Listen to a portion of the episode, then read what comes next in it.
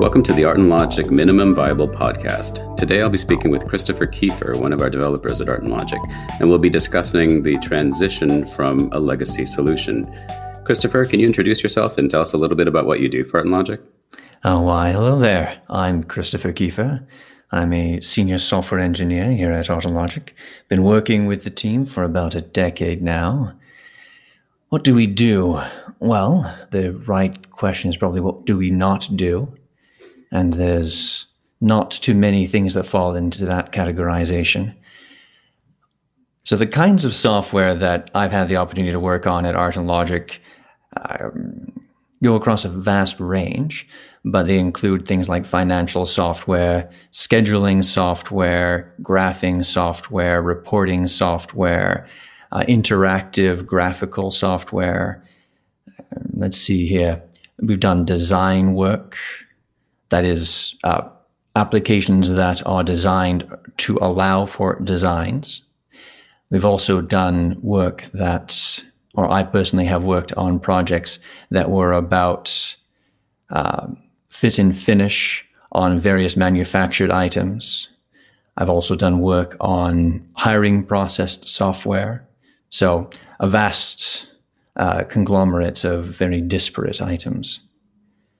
And in your work on those kinds of projects, have you come across instances where it, it was an update from a legacy code base to something that needed to be more current or that needed to tackle different types of problems that weren't anticipated back when the first software was created? Oh, yes, definitely. I don't think it's the majority, but a good 40%, let's say, of the projects are people coming to us not with a brand new idea that they've never tested, but with an old idea, an idea that they've been working with, maybe that their business was even founded on originally. And they've been churning on it and churning on it, and it's finally it's broken. It's not good enough anymore, or it's it's not doing the things that they needed to do now. Now that their business has grown larger or more complex and looking to us to turn whatever current solution they have into something that's more powerful, more flexible, meets their current needs. And when a client comes to us with that kind of a change in mind, do they often want us to just build off of what they already have and maybe try to make it stronger? Or is it often a matter of trying to explain to the client that, look, what you had was great, but if, if you really wanted to achieve what you're trying to achieve now, you need to do something different? I would say yes. Oftentimes, what happens is the client will come to us and say, So I have this current solution. I know it's not good enough. What should we do about it? Sometimes they have a strong opinion about what we should do about it. They think, uh, if you could just add these couple of things, right, it should be simple and easy. You can do that, right? And then when you actually get into the thick of it, you realize, well, when they say a couple of things, they actually mean, you know, a couple dozen things that are all interrelated in some way and all very difficult to do with whatever their current solution is. Or they'll come to us and say, I know that this, what I've got right now, is just, it's no good. It's, I've got 15 people working on this manual process, or, you know, I've got 20 people in the back office all trying to keep this thing running. And it's just a huge time sink and it's time to throw it away. But I don't know how to do that how to be rid of it and onto something that'll actually fit my needs and not uh, suck all of my employees' time down. How can we get there? So it really, also, it really runs the range. Hmm. And are there also sometimes instances where the older solution is no longer accessible, accessible or requires some kind of deprecated technology that you can't use anymore in order to see what they were doing? Or oh, you know, how do you handle that kind of situation? Well, we definitely have that kind of thing come up often. Uh, there's certainly a class of client in this particular realm of transitioning from a legacy solution where they're uh, only committing to coming up with something new because the old thing is is kaput or is just about to be kaput, right? They've been running a 40 year old console based program on a, a, Unix machine. It only works on you know, a SPARC Unix machine that they purchased secondhand 50 years ago. And they know it's about to give up the ghost, so it's time to move on. Or they've got even a relatively recent piece of technology built on something like Flash or Silverlight that uh, has been deprecated for a long time and is about to go into end of life finally. And, and so they're finally committing to, okay, I guess we have to move on. So, are there also times when maybe if you're talking about a program or a console based program that was written 40 years ago and had been used by employees during that time frame, that some of those employees that had some access to the information, to how it was used, to how it was um, taken advantage of by their own customers. If you do you need access to those people or can you work around that when necessary? You can work around it, but the result is going to be an increase in the time and cost of the project. Really, access to the so existing solution is only step one. The next step is to have access to the people who are interested in replacing the solution, right? To get their idea of what the new solution needs to do. And then the third, and I feel honestly most critical element is having access to the people who are using it day to day, not just to figure out how is the solution actually being used, uh, not necessarily the same thing as how the management think it's being used, uh, and also identifying so what are the major pain points with the current solution so that you don't end up just replicating those pain points but actually create a solution that's superior to the old one in every way and so once you have an agreement or an understanding of what kind of solution you want to implement what kinds of approaches are there to making that legacy transition the approaches i would say are roughly four. The first one is what I would call immediate mothballing, where they have the solution, they know it's no good or it's it's not meeting their needs anymore, or maybe they've lost access to whatever system it used to run on. They it was supplied by some third party and the license has run out or it was on some ancient machine you know it was running on a windows 95 box and the box died and they can't get anybody to figure out how to put all the pieces back together so it's already mothballed. The solution is gone. All you have is whatever documentation they have whatever source code they might be able to supply and the people who used to use it. This can be one of the easiest approaches for development because it means you're not trying to support an existing legacy application in any way, but it can also lead to a lot of urgency in the development, which can sometimes be problematic. Uh, you don't want to rush the creation of a solution in a couple of months that you've been using for 20 years. Uh, the time that it took to evolve that solution and to get your business used to it will be part of the experience of building the new one. Uh, the second approach I would call parallel, uh, which is you have the old solution, it's still ticking along, but the you know that it needs an improvement, it needs changes, and you could try and build on the old solution, but you know its days are numbered one way or the other, or it would just be costly, more costly to try and build on top of than to replace. And that's something that we often uh, help people work out at the beginning of this kind of project is to take a look at their existing code base or their existing solution and say, is it reasonable to try and build on this versus trying to build something new that would do the same thing plus. Uh, oftentimes, we'll take a look at an ancient code base and say, you know, you could build on top of this if you really want to, but it's kind of like building on the sandy beach. You know that there's going to be uh, there's going to be some problems in the long term that you could exi- that you could eliminate entirely uh, by building somewhere else, building somewhere more solid. The parallel plus is the third one, uh, what I would consider the third approach, in that there is a legacy application and it needs new features right now.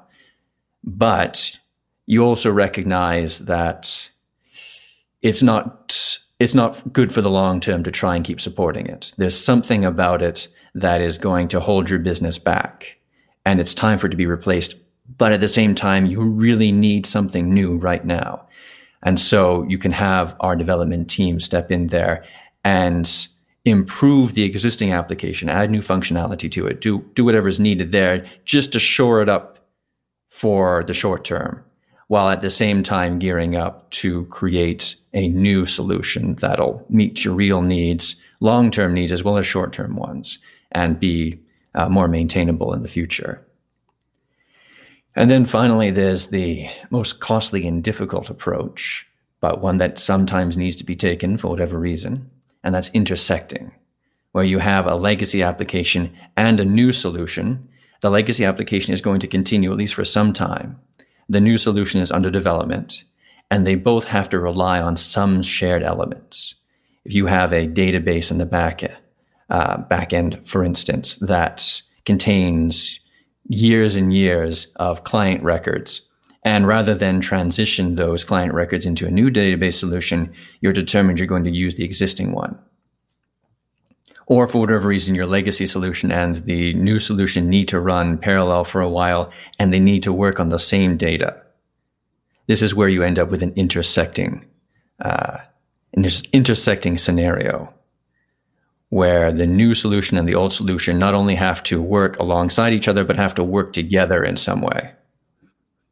Of these four different approaches, uh, which do you think is most common for our, the Art and Logic client? Uh, I would say that the parallel approach is the most common, where they have come to us in time to begin work on new development without putting their business at risk. Right? They're aware that a problem is coming up they can see it coming around the corner.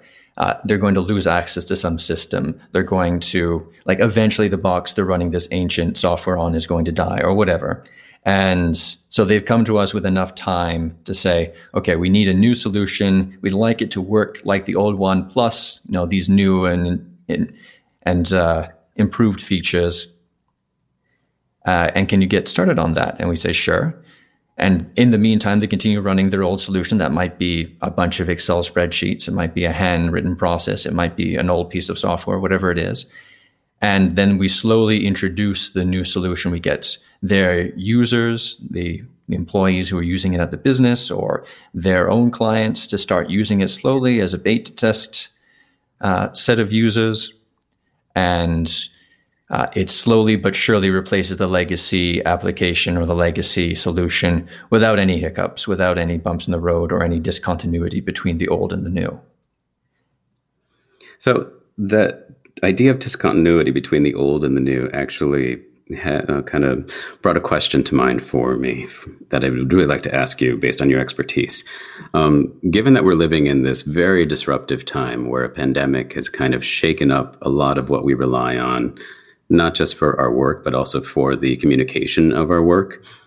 Have you seen any instances in the public space of like real problems of existing legacy software where it's actually impacting something about how we're getting through this pandemic?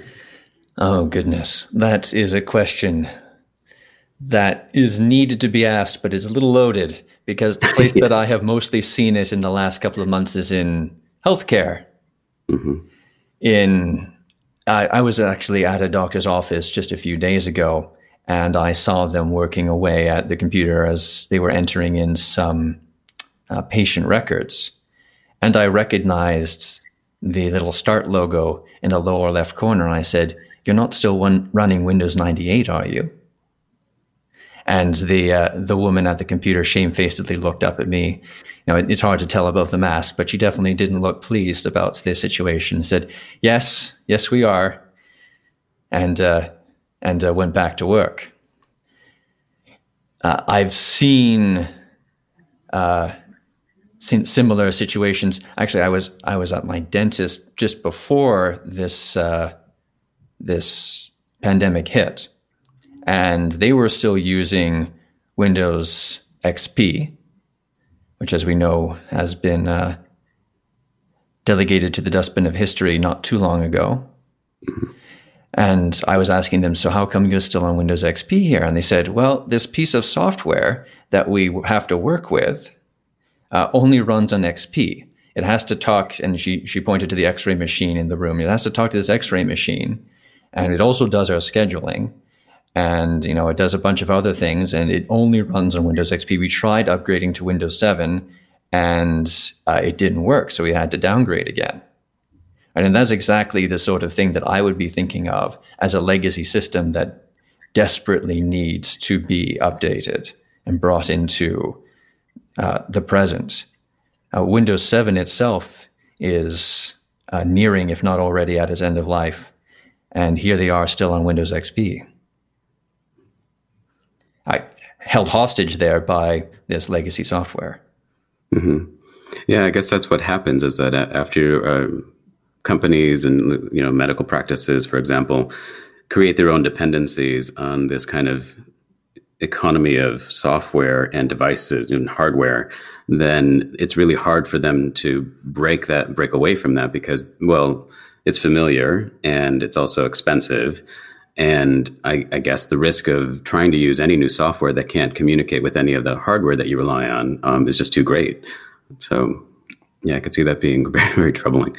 Um, that's actually a perfect example, I, I think, and it's something that I know has, different companies have been trying to tackle. I remember going to South by Southwest four years ago, and there were at least six or seven different companies there that were claiming to have overcome this very problem. Mm. And unfortunately, very few, I think maybe one of those companies was there the following year, mm. and the rest, I don't know if their solutions ever came to any kind of fruition or what happened, but I haven't seen any impact of those changes anywhere. Right. Uh, yeah, in my own experience, when I go to get any kind of medical service. And if I don't if I don't go to the same place, like here in Southern California, you can stick to UCLA or USC. But if you go to different providers, then your records don't follow you. And it makes it very, very, very difficult to get the kind of healthcare that you need. And part of it is, um, I know, privacy regulations. Part of it is that providers don't want to share the information so easily with one another in order to keep you within their organization.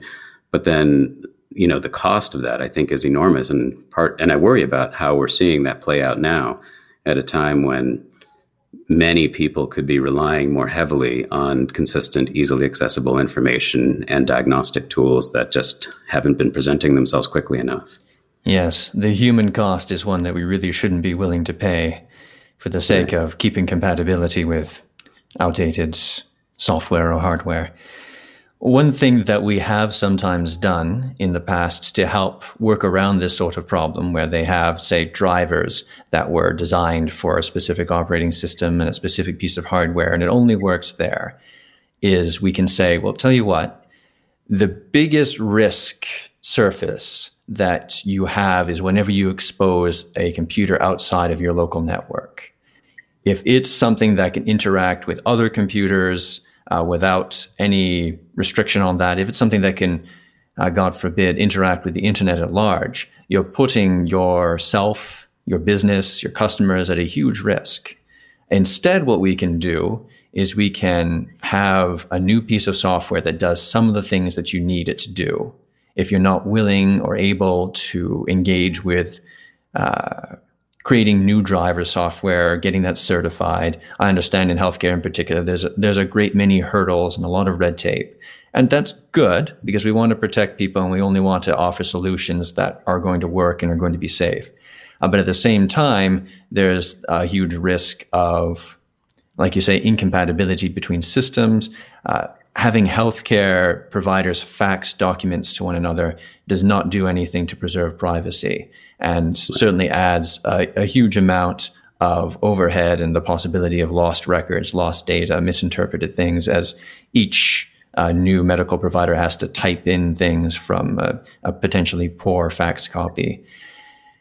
Uh, instead of having that, because we're being held hostage to some particular driver for a piece of hardware, the software that can be updated could be created separately and a VM, a virtual machine, or a single air gapped computer with uh, very strict rules on uh, local network access and absolutely no global internet access can be set up. And then you can have the software on the new secure computers uh, talking to that one computer that's in control of the legacy drivers and the legacy hardware, but nothing else, right? That computer is now, you've reduced your risk surface to a very small point, whereas before it was, uh, it was a neon glowing sign to anybody who had an axe to grind or uh, spare time on their hands. Well, well, thank you. That was actually really insightful, and it helped me a lot with my understanding of one of the vulnerabilities of healthcare and why an air gap computer can be a solution to that. I've heard that mentioned before, but I hadn't quite heard it explained so well. So thank you for that. I appreciate it. Uh, no worries. That's not exactly an air gap. So I'm going to I'm going to be a, an engineer, a silly engineer here, and go into this into super details. And a truly air gap computer should be connected to nothing else. You mm-hmm. should you should have to walk physically from one computer to the other computer, and you shouldn't be able to to talk between computers. And if you even allow people to plug anything in, right, they should there should be a a keyboard that's hardwired in. It should be a monitor that's hardwired in. All of the USB ports should be filled with epoxy. That's a true air gapped computer.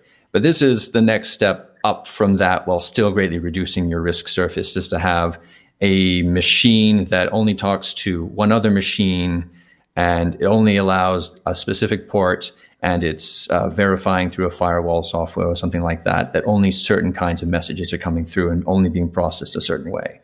Not a perfect air gap, but much better than having a Windows 98 box talking to the internet, like I saw at my uh, my doctor's office not too long ago. Right. Well, um, is there anything else that you wanted to add about? Uh, le- I know we, we veered, we veered away a little bit here, but is there anything else you wanted to ask specifically about legacy transitions or legacy solutions? Uh, the only we... other thing that I would add, uh, based on your question and talking, thinking about healthcare and how it affects people in general, is that uh, sometimes we have had a client come to us for a legacy software transition and when we've they've gotten their hands on the new piece of software, they have said, you know, I never realized how bad it was. Uh, it's particularly with those who are coming to us from a sort of ad hoc setup where they've got Excel sheets with increasingly complex equations and pivot sheets, and you know the the official version of it and then the unofficial official version of it and you know version 3.795 of it. And you know they all have to do slightly different things and everybody has to keep track of which one does what. And when we provide them with the clean one-stop solution even when it's you know still being built even when it's in an alpha version and it doesn't do everything yet or there's still some bugs they tend to say you know this is so much easier and better and smoother and i had no idea how much better it could be so I guess my point really there is that sometimes when you're in the midst of uh, quicksand, you don't realize like you've been in quicksand for so long, you've been back paddling, trying to reach the edge, and the edge just seems to always be just out of reach. You don't realize that you don't have to do that. Thank you. And I think we'll end it there. Thank you, Christopher. I appreciate your talking to us about legacy software today and sharing with us your insights. It was really very informative for me. And to any of you out there who are listening, thank you for listening. And if you haven't subscribed, please subscribe wherever you listen to your podcasts. And just for clarity, our Minimum Viable podcast is produced by Adam Singleton. It will be edited by Andrew Sherbrooke. And thanks for listening. Goodbye.